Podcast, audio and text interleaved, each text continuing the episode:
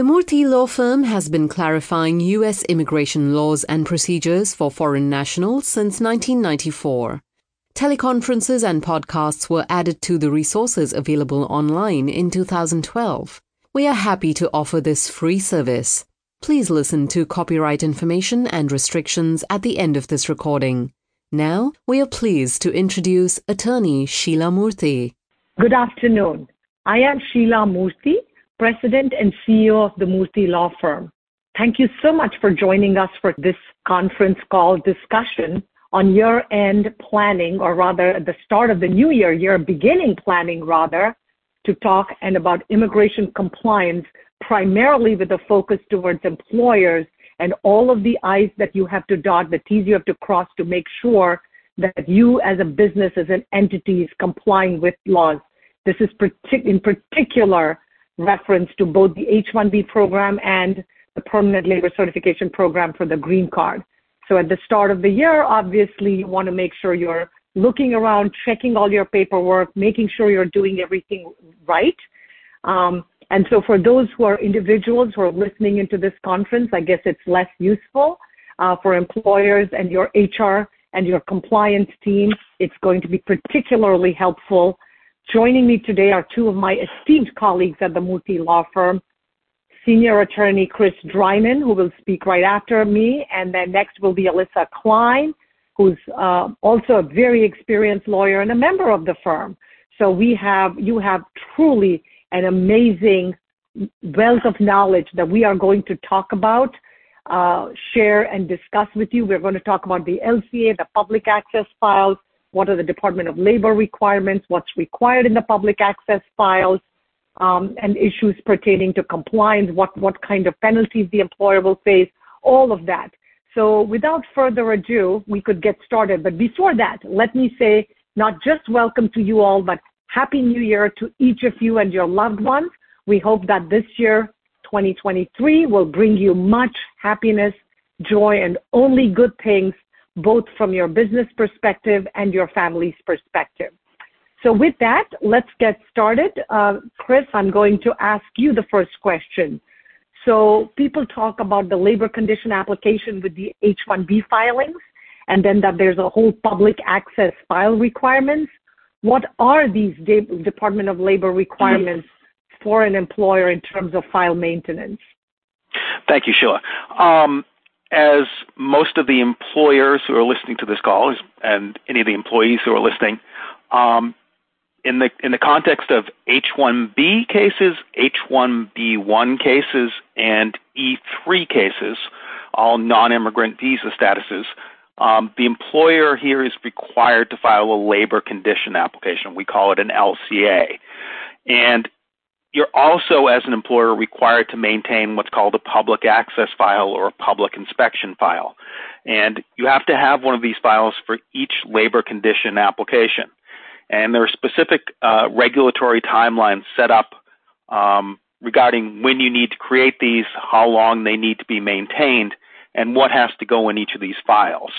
Um, now, the petitioning employer has to complete the public access file and they have to make it publicly available for inspection within one working day of filing the LCA. Um, and the employer must maintain that public access file for one year past the final date that any foreign national is employed pursuant to that LCA and the related non-immigrant classification, such as H-1B or H- H-1B1 or E-3. Um, if no workers were ever employed pursuant to that LCA, in other words, if you never, basically if you never used it, public access file has to be kept for at least one year from the date that the LCA expired or was withdrawn by the employer. Now, this file must be made available to any potentially interested or affected parties. Um, that can mean members of the public. They have an absolute right to, to ask to see that. Or more importantly for employers, representatives from the U.S. Department of Labor who do sometimes randomly audit these files to see if the employer is is is pursuing is uh, fulfilling their obligations. Thank you so much, Chris. I appreciate that. Um, so, in connection with the public access files, Alyssa, if I may jump to you, and by way, by way of information, Alyssa Klein, of course, has been doing a lot of our compliance and all of this other work. Is are there particular sets of documents or information that has to go into all of the public access files? Hi, Sheila. Thank you. Yeah, there are specific documents that are required by regulation that have to go into each of these public inspection or public access files. Uh, the first uh, of which we'll talk about is the signed copy of the certified LCA.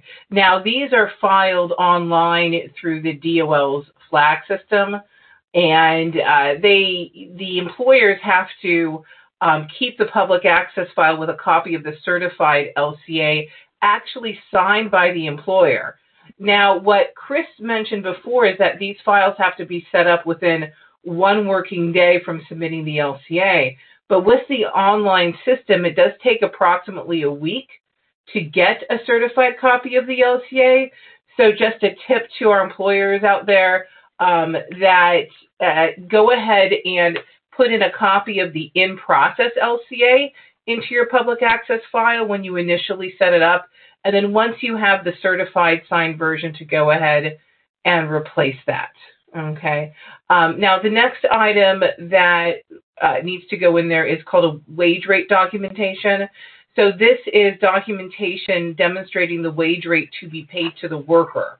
So if the LCA is for a single H-1B or E-3 beneficiary and specifies the offered salary rather than a wage range, uh, the LCA on its own uh, explains what the wage is that's being offered, which would satisfy the wage rate documentation requirement. Um, otherwise, if there is a range, then the employer should include a statement specifying specifically uh, what they intend to pay that, that employee or that non-immigrant thank, worker. Thank you, Alyssa. So next we jump to the issue of the explanation of the wage determination because employers often say, well, how do I determine? How do we, how, what do I need to put in to show that I have done what I need to do in that public access file? So the public access file must include a complete and unambiguous explanation of how the actual wage for the position was set. The evidence for this wage determination is typically provided in the form of some sort of a memorandum that summarizes the system that's used by that particular business or employer or company, right? So the documentation should also explain for how future raises will be determined such as having a set process for providing employee reviews on an annual or a semi-annual basis. On top of that, in addition, anytime a pay raise is given, the public access file is required to be updated with this information. Now, if there's any decrease in the person's salary, this may actually require an H-1B amendment to be filed employers should discuss this with their immigration attorney before making any salary reductions, even if the reduced sal- salary is still meeting the wage that is listed on the LCA. Um, just to clarify, I guess a discussion point. So if when you initially did the H-1B, let's say the minimum wage was just example 80,000 and a year later you make it 85 and then 90 uh, by the second year, now you come back to 85. Chris or um, Alyssa, do you think the employer in that case still would need to do something because there's a three-year validity of the H-1 petition? They have really not gone below the original wage, but they have gone up and now they've brought it back down. What are your thoughts on that issue? Sorry, maybe Chris um, and I might think that this is a little bit of a gray area here. Um, but, you know, technically, if you've increased somebody's salary you know, from 80 to 85 to 90, like you've said, Sheila, it's possible in the context of a DOL investigation that the Department of Labor could uh, say that the company had to continue to pay that 90,000 um, without uh, having filed the amendment, even though it does seem like you're just reiterating the same, the older wage again. Um, but but there are some potential risks there for the employer uh, bringing down the wage from what the person was actually getting paid. Okay, and Chris, do you feel similarly or any different? I would agree with Alyssa. We have seen situations in the context of DOL audits where if you're you're paying someone a higher wage, the DOL regards that as resetting the wage. Um, So essentially, you've increased the increased the required wage you have to pay um, just by increasing increasing the actual pay. So you you could sometimes have a situation where where there there could be a back wage award from from DOL if there's ever an audit. Because you always because the employer always has to pay the higher of the actual wage or the prevailing wage, and if the actual wage has now gone up, then technically Correct. now that's the actual wage, so you're supposed to pay the higher of the two. However, I know during COVID, for example, in the last two or three years, when a lot of companies, especially in 2020, dropped the salaries of many of their workers, but it was up, maybe all across the board. So now again, the, the actual wage across the company may have dropped. And I think now we're getting into gray areas and there's so much unknown and Department of Labor hasn't issued clarification on every issue because also I guess they're themselves trying to figure out answers to many of these issues, right? Um, so regarding the prevailing wage documentation, the public access file must show how the prevailing wage was determined. If the prevailing wage was determined, the determination by the U.S. Department of Labor is used, then a prevailing wage, then a prevailing wage deter, uh, the prevailing wage, this documentation of the Department of Labor's prevailing wage will generally satisfy or meet this uh, test. However, given the processing time for these, they are not always a practical solution to use that as the basis. So a lot of times employers then end up using other forms of wage that I'm sure many of you are familiar with. Um, so with that, I'm going to jump next to the issue of notification uh, or what we call notice of posting. So Chris, take it away. Thank you, Sheila. Um, as most of the, as I'm sure the employers who are listening to this know, um, the, H, the, the LCA process um, has certain notification requirements. You have to notify various various interested parties um, that a, that an LCA has been filed, um, and the public access file has to include the required evidence that you've met these notification requirements. Um, now, if the, if the position is is a collectively bargained position, in other words, in other words, a union job, um, you have to provide a notice to the collective bargaining representative. Um, again, relatively rare these days. We don't see we don't see a lot of H-1Bs in unionized positions, but that is that is one of the that is in the regulations, and you do see it occasionally. Um, more commonly, when there is no collective bargaining representative, uh, the employer is required to either post a notice at two conspicuous locations at the worksite. So we're talking a hard copy hard copy written notice, or to provide electronic notification to all workers at the worksite who are in the same occupational classification. Um, it's pretty rare to see employers using the electronic notification method. Uh, it's just not very practical for most people. Um, but if it is used, uh, you have to individually notify all of the relevant workers at the worksite, whether or not they actually work for the petitioning employer. So these could be other companies' employers who are in the same occupational classification at the worksite. You have to notify them too. Um, and if you're doing electronically, you have to you would have to individually notify each one of them. Um, so if you do choose to use this method, you'd have to have a copy of the notice sent and a list of the people who were sent the notices. Now, more commonly, what most employers do is they provide the physical written hard copy notice. Um, uh, it has to be in two locations at the work site, and you'd have to keep a copy of the notice and some type of documentation evidencing where and when it was posted. Um, and you have to keep that in the public access file. Now, for employers who place workers off-site, in other words, workers not at not at the company headquarters, work employers who employees who are working at client sites, um, it's really important to understand that the notices have to be posted at the actual work site. So if you have a situation where the end client says, "No, I'm not going to post these notices," um, you cannot file the LCA.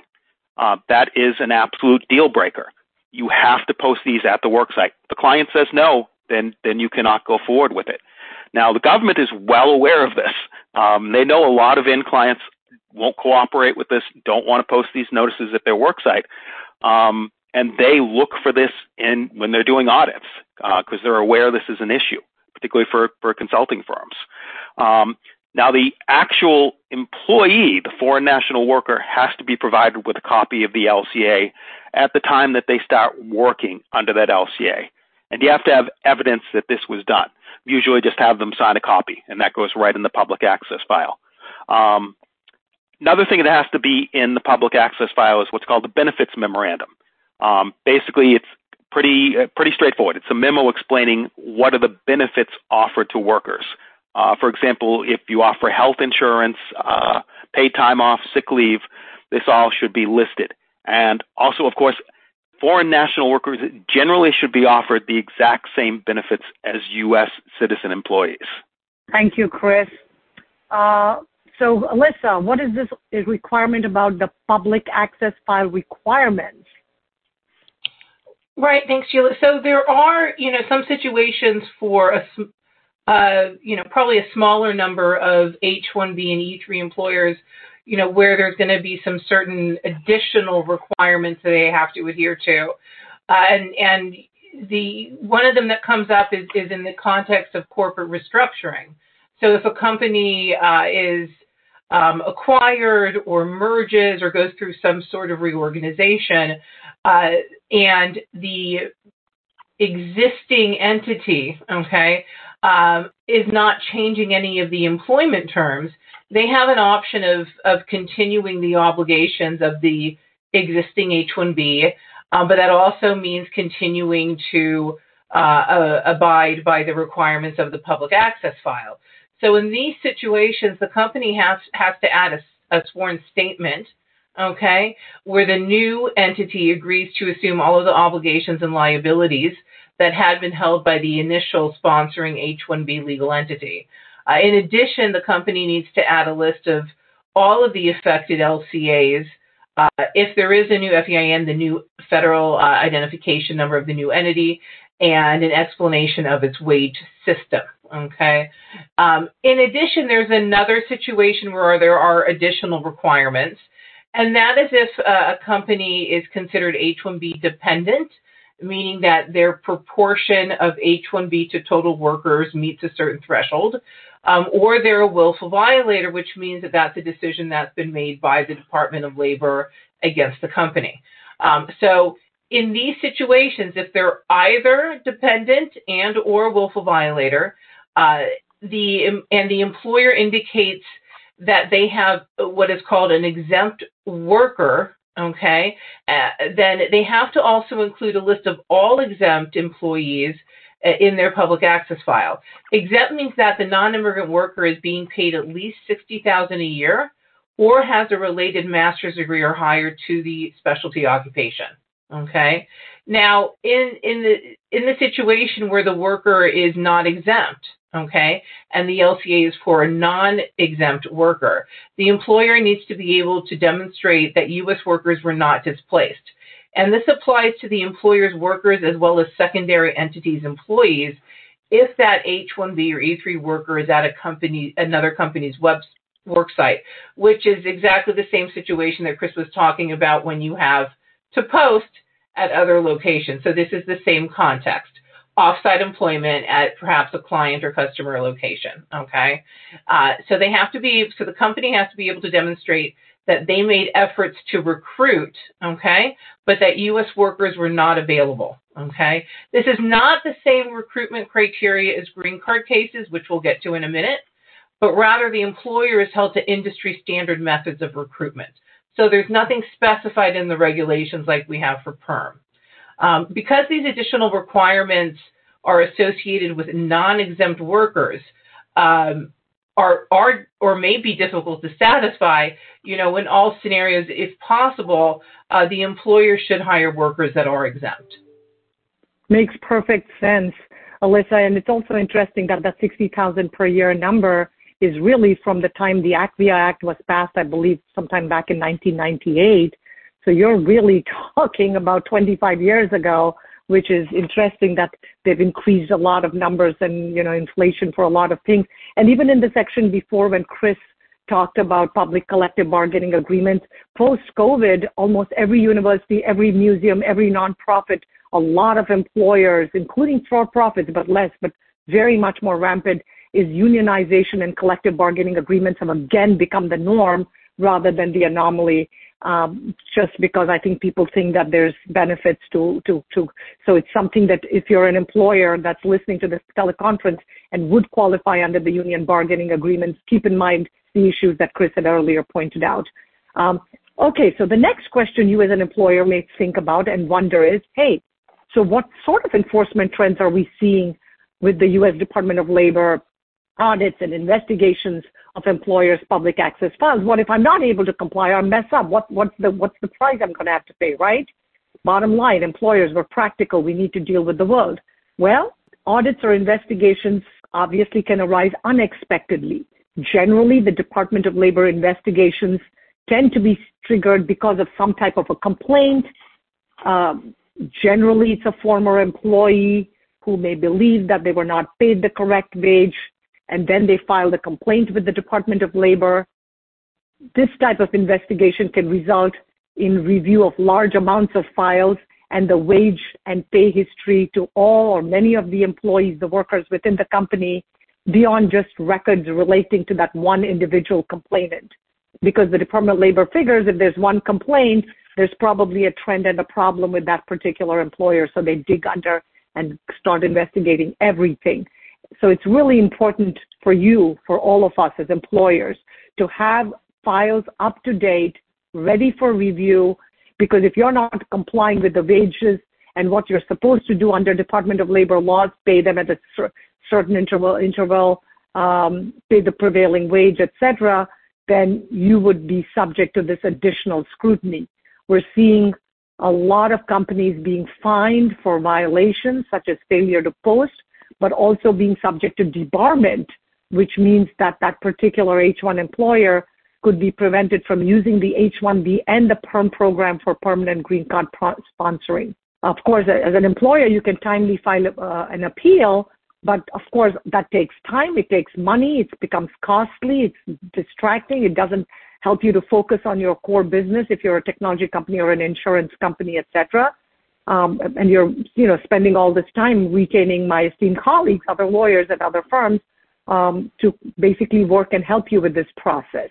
And even though some of the items may not be able to be corrected in time, such as a posting that did not go up before the LCA was submitted, a company can certainly make good faith efforts during an internal audit to minimize violations. And this would also show the Department of Labor that they made good faith efforts to comply moving forward. An internal audit will actually save a company time, money, and headaches in the long run. Um, so always plan to do that just to make sure that you've dotted your I's and crossed your T's. Next, let's jump to the issue, Chris, if I may, of what are the documents for PERM, the permanent green card process uh, for retention of documents by the employer. Thank you, Sheila. Um, now we're moving, of course, from non-immigrant applications, H-1B or E-3, to uh, permanent applications, green card cases. Um, and the first step for most uh, employment-based green card cases is a PERM application with the Department of Labor, and that has its own requirements. Um, you have to maintain copies of applications for permanent employment uh, certification filed with the Department of Labor and supporting documentation for at least five years from the time of filing. Uh, the Department of Labor can audit before filing and up to five years from the time of filing. And the documentation that I'm going to talk about supporting the application uh, isn't filed with the application. Uh, people who do perm cases here, you know, it's an electronic it's an electronic submission.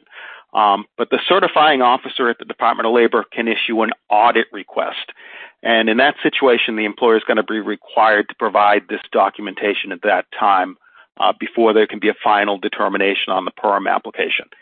Now, these can all be maintained either in a paper form or an electronic form. It's entirely up to the employer how they how they maintain these records. Um, what you have to keep in general, I have to keep copies of the actual applications uh, which is the Form 9141, which is the prevailing wage request, and the 9089, which is the actual labor certification. Um, you have to have a copy of the prevailing wage determination and any uploaded supporting documentation, like a wage survey. Um, you would normally keep the the job order to the state workforce agency, um, although there is a case from the Board of Alien Labor Certification Appeals that says that even if you don't provide that in an audit request, the case shouldn't be denied just because of that. But it's still something typically you would want to provide. Um, you'd also want to provide tear sheets from the Sunday newspapers. In other words, proof that the required job ads were actually placed in the newspaper. And you signed uh, a signed notice of filing, which is the basically the internal posting that's also required uh, when you when you do a perm application. You'd want copies of signed in-house media. So if you internally advertise the, the job availability as part of the recruitment process, you'd want a signed result of recruitment. In other words, uh, basically a written statement explaining what were what were the results of all this advertising you did for the job because the, the point of this whole process essentially is to prove that there were no U.S. workers available and qualified for this position.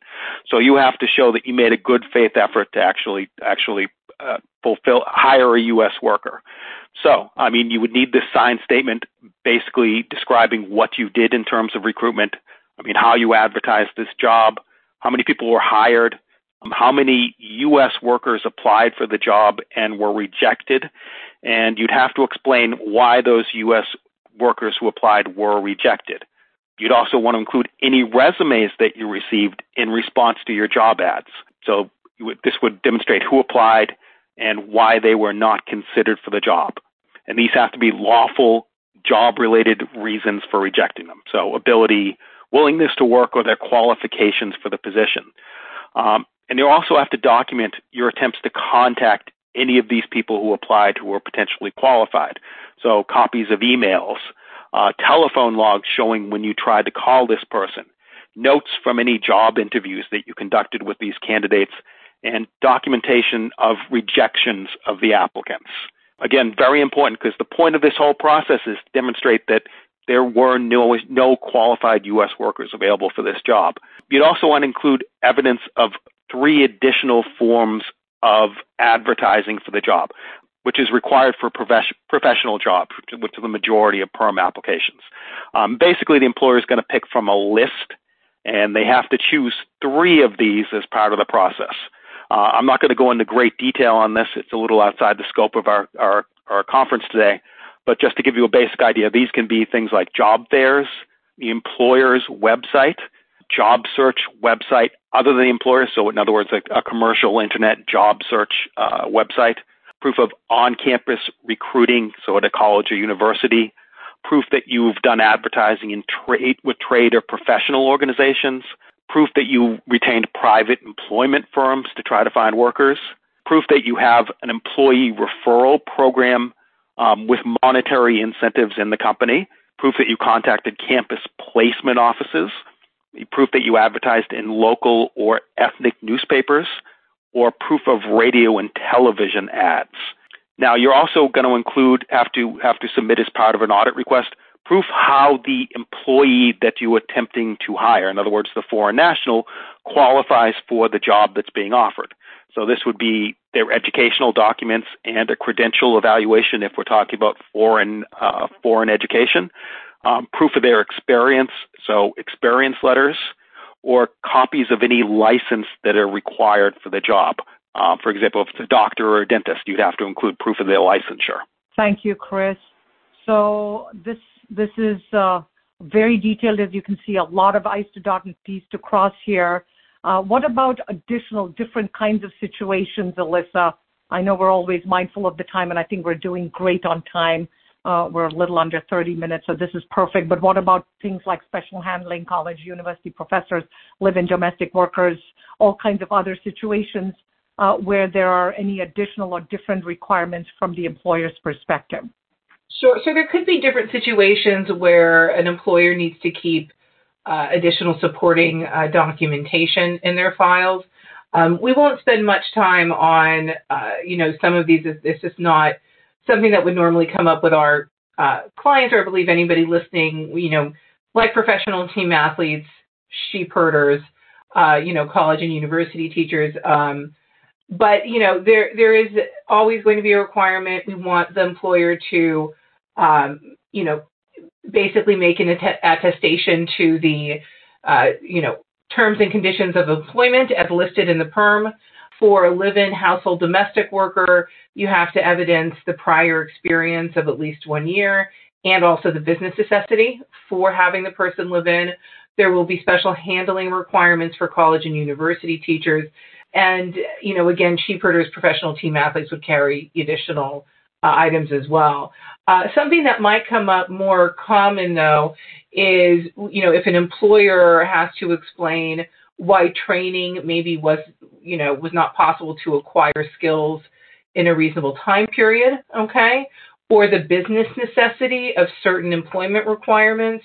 Uh, you know, for example, if they're requiring a special skill like a foreign language, or if perhaps their education experience requirements are you know, beyond what the DOL would consider normal for that occupation. The employer would, you know, sign off on a business necessity letter establishing that the specific level of education and experience is required by the company due to the particular business requirements to their needs. You would also then back that up with resumes of other company employees in the same specific position to show that this is consistent with the company requirements. Uh, other documentation that the company can provide establishing that the employer's requirements are within the industry norm should be kept in the file. This could be job ads from other employers, alternative wage surveys, DOL's own Department of Labor's own publications, such as the Occupational Outlook Handbook. Okay. Um, other situations that could come up is if the company needs to explain why they have alternative job requirements and why they're substantially equivalent. So you could have a degree, you know, like a bachelor's in five or master's in zero, you know, explain that that's substantially equivalent. Um, they may have to actually demonstrate their minimum requirements. Uh, certain situations require uh, experience gained on the job to be documented, in which case the employer would need to provide that type of verification letter. Uh, the employer would also include their uh, company compliance documents, uh, financials, their tax identification number. Maybe, you know, there could be situations where the employer has to provide uh, in their file area and industry conditions, proof of layoffs.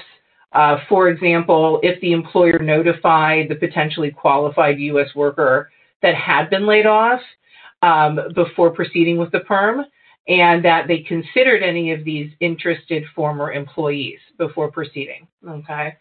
Um, there's also a requirement, you know, to disclose whether or not the beneficiary is of a familial relationship uh, to someone in the company. So an employer may have to provide evidence to show that there was no undue influence in that dynamic if that relationship exists. And uh, as stated before, the company may also have to include alternative wage surveys or other documentation that was used to support a prevailing wage determination request.